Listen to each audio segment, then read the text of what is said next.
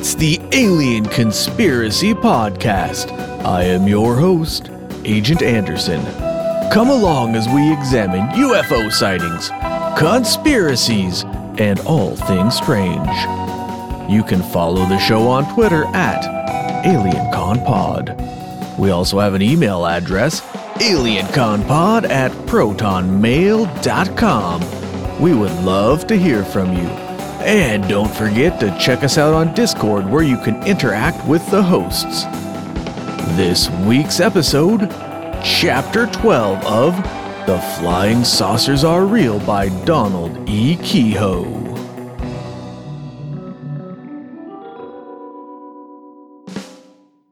Chapter 12 When I called Reddle's office, I found he had flown to Dallas and would not be back for two days. By the time he returned, I had written a draft of the Gorman case with my answer to the balloon explanation. When I saw him the next morning, I asked him to look it over. Reddle lighted his pipe and then read the draft, nodding to himself now and then. I think that's correct analysis, he said when he finished. That was a very curious case. You know, Project Saucer even had psychiatrists out there if Gorman had been the only witness, I think they'd have called it a hallucination. As it was, they took a crack at him and the CAA men in their preliminary report. Though I recalled that there had been a comment, I didn't remember the wording. Reddle looked it up and read it aloud. From a psychological aspect, the Gorman incident raised the question is it possible for an object without appreciable shape or known aeronautical configuration to appear to travel at variable speeds and maneuver intelligently? Hallucination might sound like a logical answer, I said, until you check all the testimony. But there are just too many witnesses who confirm Gorman's report. Also, he seems like a pretty level headed chap. Reddle filled his pipe again but you still can't quite accept it? I'm positive they saw the light. But what the devil was it? How could it fly without some kind of airfoil? Maybe it didn't. You remember Gorman described an odd fuzziness around the edge of the light? It's in this Air Force report. That could have been a reflection from the airfoil. Yes, but Gorman would have seen any solid. I stopped as Reddle made a negative gesture. It could be solid and still not show up, he said. You mean it was transparent? Sure, that would do it. Let's say the airfoil was a rotating plastic disc, absolutely transparent. The blurred, fuzzy look could have been caused by the whirring disc. Neither Gorman nor the CAA men in the tower could possibly see the disc itself. Paul, I think you've hit it, I said. I can see the rest of it. The thing was under remote control, radio, or radar, and, from the way it flew rings around Gorman, whoever controlled it must have been able to see the F 51, either with a television eye or by radar. Or by some means we don't understand, said Reddle. He went on carefully. In all these saucer cases, keep this in mind. We may be dealing with some totally unknown principle something completely beyond our comprehension. For a moment, I thought he was hunting at some radical discovery by Soviet captured Nazi scientists. Then I realized what he meant. You think they're interplanetary, I murmured. Why not? Reddle looked surprised. Isn't that your idea?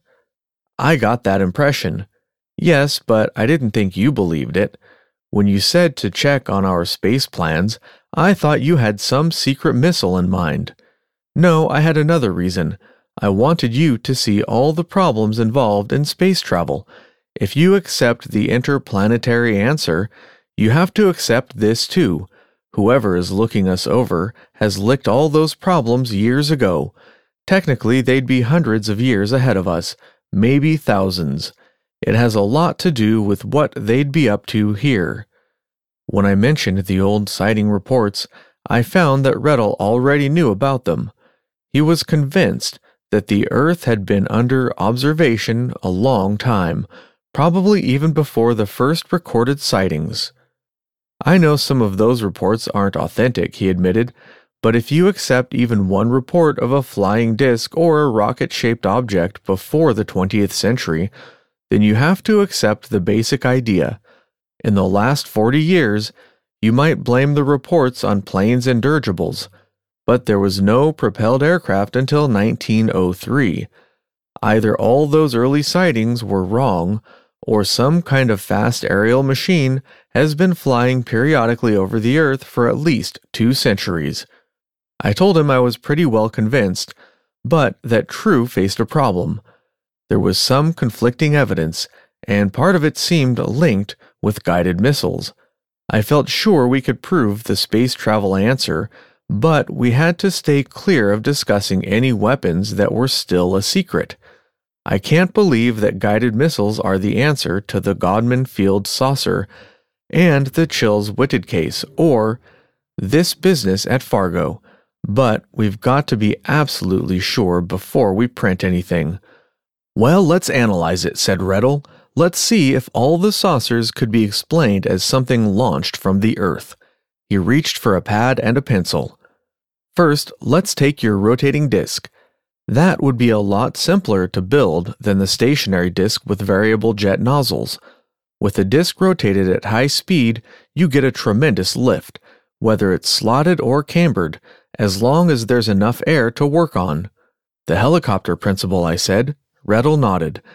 The most practical propulsion would be with two or more jets on the rim to spin your rotating section, but to get up enough speed for the jets to be efficient, you'd have to whirl the disc mechanically before the takeoff. Here's one way you could have a square hole in the center, then the disc launching device would have a square shaft rotated by an engine or a motor. As the speed built up, the cambered disc would ride up the shaft and free itself, rising vertically with the jets taking over the job of whirling the cambered section. The lift would be terrific, far more than any normal aircraft. I don't believe any human being could take the G's involved in a maximum power climb. They'd have to use remote control. When it got to the desired altitude, your disk could be flown in any direction by tilting it that way. The forward component from that tremendous lift would result in a very high speed. The disk could also hover and descend vertically. What about maneuvering? I asked, thinking of Gorman's experience. It could turn faster than any pilot could stand, said Rettel. Of course, a pilot's cockpit could be built into a large disk, but there'd have to be some way of holding down the speed to avoid too many G's in tight maneuvers. Most of the discs don't make any noise, I said. At least that's the general report. You'd hear ordinary jets for miles. Right, and here's another angle. Ramjets take a lot of fuel. Even with some highly efficient new jet, I can't see the long ranges reported. Some of these saucers have been seen all over the world. No matter which hemisphere they were launched from, they'd need an 8,000 mile range at least to explain all of the sightings. The only apparent answer would be some new kind of power, probably atomic. We certainly didn't have atomic engines for aircraft in 1947 when the first discs were seen here, and we don't have them now, though we're working on it. Even if we had such an engine, it wouldn't be tiny enough to power the small discs. Anyway, I said, we'd hardly be flying them all over everywhere, the cost would be enormous, and there'd always be a danger of somebody getting the secret if a disk landed. Plus the risk of injuring people by radiation. Just imagine an atomic powered disk dropping into a city. The whole idea's ridiculous. That seems to rule out the guided missile answer, I began, but Riddle shook his head. Disc shaped missiles are quite feasible. I'm talking about range, speed, and performance.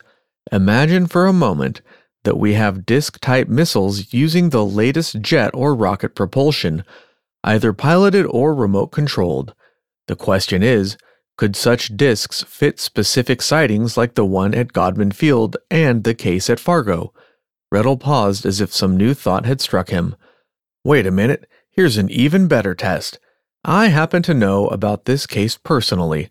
Marvin Miles, he's an aviation writer in Los Angeles, was down at White Sands Proving Ground some time ago. He talked with a Navy rocket expert who was in charge of naval guided missile projects.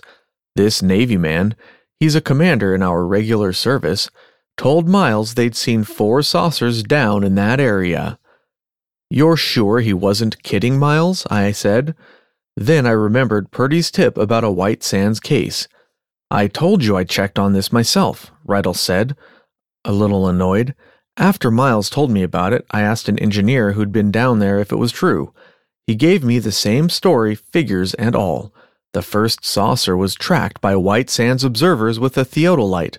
Then they worked out its performance with ballistics formulas. Rettel looked at me grimly. The thing was about 50 miles up, and it was making over 15,000 miles an hour. One of the witnesses, said Rettel, was a well known scientist from the General Mills Aeronautical Research Laboratory in Minneapolis, which was working with the Navy. A few days later, I verified this fact and the ballistic details of Rettel's account, but it was not until early in January 1950 that I finally identified the officer as Commander Robert B. McLaughlin and got his dramatic story. Here are two more items Miles told me, Rettel went on. This Navy expert said the saucer actually looked elliptical, or egg shaped, and while it was being tracked, it suddenly made a steep climb. So steep, no human being could have lived through it. One thing is certain, I said that 50 mile altitude knocks out the rotating disk. Up in that thin air, it wouldn't have any lift. Right, said Rettel, and the variable jet type would require an enormous amount of fuel. Regardless, those G's mean it couldn't have been any pilot born on this Earth. According to Marvin Miles, this white sand saucer had been over a hundred feet long. Later, Commander McLaughlin stated that it was a 105 feet. If this were an American device, then it meant that we had already licked many of the problems on which the Earth satellite vehicle designers were supposed to be just starting. Their statements, then, would have to be false, part of an elaborate cover up. If we had such an advanced design, said Rettel, and I just don't believe it possible, would we gamble on a remote control system? No such system is perfect. Suppose it went wrong. At that speed, over 15,000 miles an hour, your precious missile or strato ship could be halfway around the globe in about 45 minutes. That is, if the fuel held out. Before you could regain control, you might lose it in the sea, or it might come down behind the Iron Curtain. Even if it were smashed to bits, it would tip off the Soviets. They might claim it was a guided missile attack. Almost anything could happen. It could have a time bomb in it, I suggested. If it got off course or out of control, it would blow itself up. Rettel emphatically shook his head. I've heard that idea before, but it won't hold up. What if your ship's controls went haywire and the thing blew up over a crowded city? Imagine the panic, even if no actual damage was done. No, sir, nobody in his right mind is going to let a huge ship like that go barging around unpiloted it would be criminal negligence. If the White Sands calculations were correct, then this particular saucer was no Earth made device. Perhaps in coming years we could produce such a ship, with atomic power to drive it, but not now. Rettel went over several other cases. Take the Godman Field saucer. At one time, it was seen at places 175 miles apart, as you know, even to have been seen at all from both places, it would have to have been huge, much larger than 250 feet in diameter. The human eye wouldn't resolve an object that size at such a distance and height. It was an odd thing. I had gone over the Mantell case a dozen times. I knew the object was huge, but I had never tried to figure out the object's exact size. How big do you think it was? I asked quickly. This could be the key I had tried to find. I haven't worked it out, said Rettel, but I can give you a rough idea. The human eye can't resolve any object that subtends less than three minutes of arc. For instance, a plane with a hundred foot wingspan would only be a speck 20 miles away if you saw it at all. But this thing was seen clearly 87 miles away, or even more if it wasn't midway between the two cities. Why, it would have to be a thousand feet in diameter. Even larger, Rettel was silent a moment. What was the word Mantell used? Tremendous? I tried to visualize the thing, but my mind balked. One thing was certain now. It was utterly impossible that any nation on Earth could have built such an enormous airborne machine. Just to think of the force required to hold it in the sky was enough to stagger any engineer. We were years away, perhaps centuries, from any such possibility. As if he had read my thoughts, Rettel said soberly, There's no other possible answer. It was a huge spaceship, perhaps the largest ever to come into our atmosphere. It was clear now why such desperate efforts had been made to explain away the object Mantell had chased. What about that Eastern Airlines sighting? I asked. Well, first, said Rettel, it wasn't any remote control guided missile. I'll say it again. It would be sheer insanity. Suppose that the thing had crashed in Macon. At that speed, it could have plowed its way for blocks, right through the buildings. It could have killed hundreds of people, burned the heart out of the city. If it was a missile or some hush hush experimental job, then it was piloted. But they don't test a job like that on any commercial airways, and they don't fool around at 5,000 feet where people will see the thing streaking by and call the newspapers. To power a 100 foot wingless ship, especially at those speeds, would take enormous force. Not as much as a V 2 rocket, but tremendous power. The fuel load would be terrific. Certainly, the pilot wouldn't be circling around Georgia and Alabama for an hour buzzing airliners. I'll stake everything that we couldn't duplicate that spaceship's performance for less than $50 million. It would take something brand new in jets. Rettel paused. He looked at me grimly. And the way I'd have to soup it up, it would be a damned dangerous ship to fly. No pilot would deliberately fly it that low. He'd stay up where he'd have a chance to bail out. I told him what I had heard about the blueprints the Air Force was said to have rushed.